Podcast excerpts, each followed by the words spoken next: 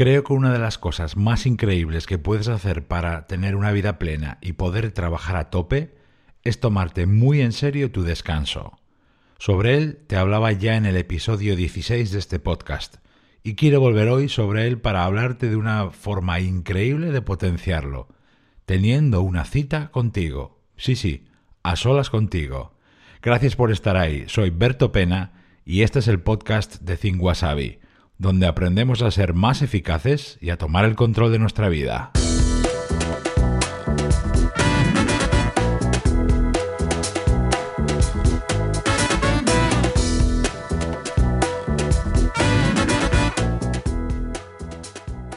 Pero vamos a ver, ¿qué es eso de una cita contigo?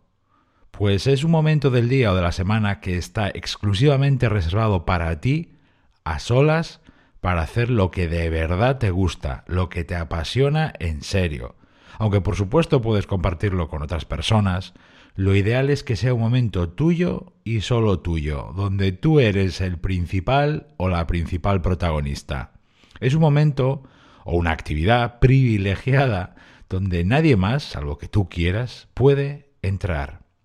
Esto de la cita contigo lo saqué de un compañero de trabajo de la época en la que yo vivía en Londres.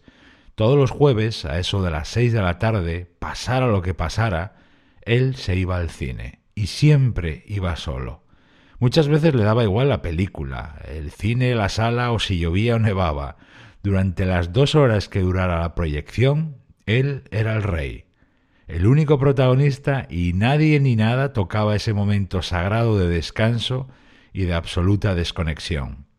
Luego terminaba la película y él volvía a su casa de Hammersmith junto a su mujer y a sus dos hijas. Y así todas las semanas. Bueno, es un ejemplo, claro, pero de ahí saqué la idea que a lo largo de los dos últimos años yo he ido practicando de diferente manera y ahora te la recomiendo a ti, porque es una maravilla para potenciar tu descanso, por varios motivos, por cinco grandes beneficios. Atiende. El beneficio número uno, te ayuda a saborear y a disfrutar más tu tiempo libre, te hace más consciente de ese momento real de desconexión. El poder decir, ahora es mi momento, mi cita conmigo, te ayuda a estar más presente, consciente de lo que haces.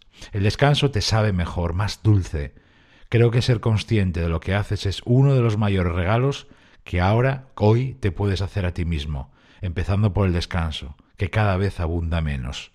Beneficio número dos. Ese momento exclusivo para ti te da libertad y hasta un punto de rebeldía muy sana. Da igual la racha que estés pasando o la que esté cayendo, todos los marrones que tengas encima o todo lo que haya quedado por hacer. Tú tienes tu refugio personal, Nadie te lo puede quitar, nadie te va a molestar. Cuando llega esa hora o ese día, tú puedes decir, yo ahora soy el protagonista, este es mi momento. Y eso es una gozada. El beneficio número tres. De esta manera puedes enriquecer y hacer más variado tu tiempo libre, el que tengas por otro lado ya, porque te permite hacer algo que de otro modo, en otro momento o con otras personas, nunca harías o bien te costaría más. Tal vez en esa cita vayas a practicar tu hobby o tu afición favorita, o bien te escapes a un rincón en el campo o un parque que te ayuda a recargar las pilas o lo que sea. Es algo diferente en tu tiempo libre. El beneficio número cuatro. La anticipación de ese momento diario o semanal funciona como un gran motivador. Ya sabes que muchas veces los momentos previos a algo son parte esencial de la propia experiencia. Si no, fíjate en cómo disfrutamos tú y yo de los preparativos de un viaje. Cuando estás hasta el cuello de trabajo o muy estresado, sabes que ahí te va a estar esperando ese ratito para disfrutar como un enano. A mí logra reactivarme y animarme, seguro que a ti también. Y el beneficio número 5 es tu arma secreta para los momentos bajos, de poco ánimo o tras haber dejado atrás un día o una semana dura. Es como una pócima mágica. Porque cuando haces lo que de verdad te gusta, lo que tú de verdad quieres y te apasiona y muchas veces a solas, eso consigue recargar tus pilas y te renueva de actitud positiva. Súper importante. En mi caso personal, mi cita conmigo suele ser navegar en mi velero wasabi Decía mi padre, un marino de profesión y la persona que más he querido en el mundo, que cuando sales a la mar los problemas quedan en tierra. Y es así, es cierto.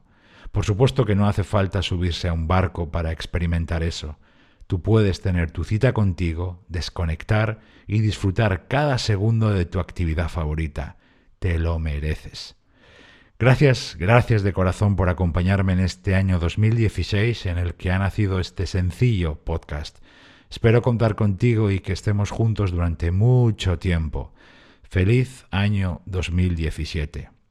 Se despide de ti Berto Pena y mientras llega el próximo episodio me encontrarás como siempre en mi blog thinkwasabi.com. Ahí también te cuento las claves para pilotar tu vida de forma diferente.